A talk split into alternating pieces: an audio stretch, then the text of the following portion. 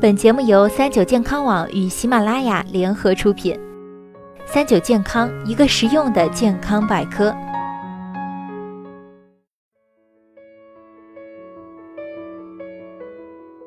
嗨，大家好，欢迎收听今天的健康养生小讲堂，我是主播探探。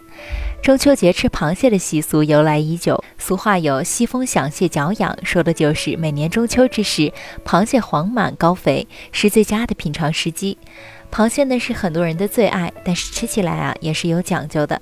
下面这些禁忌，吃之前先了解一下吧。一、不吃死螃蟹。死蟹体内的寄生细菌会繁殖并扩散到蟹肉中，使得蛋白质分解产生组织胺。蟹死的时间越长，体内积累的组织胺越多，毒性越大。即使把死蟹煮熟煮透，毒素仍然不易被破坏。食用后会引起恶心、呕吐、面颊潮红、心跳加速等。二、不吃隔夜螃蟹。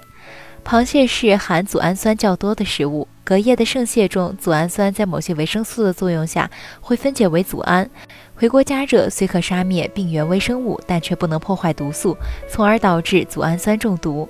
因此，吃螃蟹一定要谨记，最好现蒸现吃，最长不超过四小时。三、不吃生螃蟹、醉螃蟹。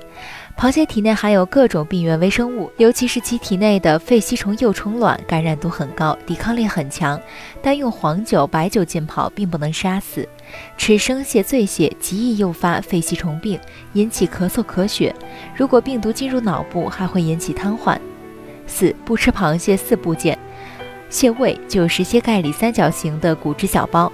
先吃蟹盖部分，用小勺把中间的蟹胃部分舀出，轻轻将外面包裹着的蟹黄匀干净。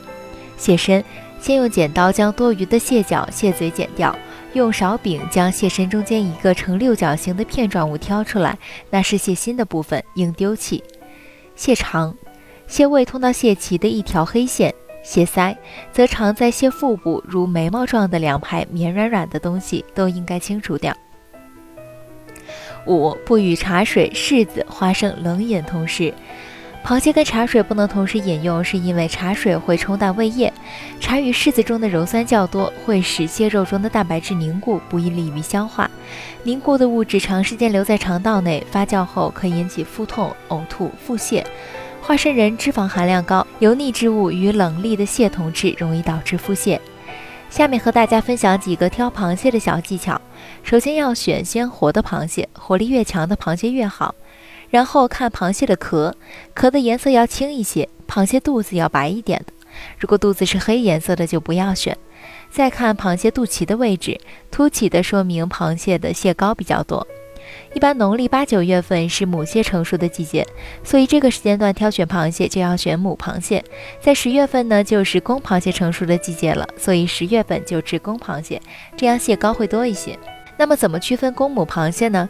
首先啊，看螃蟹的肚子，肚脐是尖的，就说明是公螃蟹；肚脐比较大又比较圆的，就是母螃蟹喽。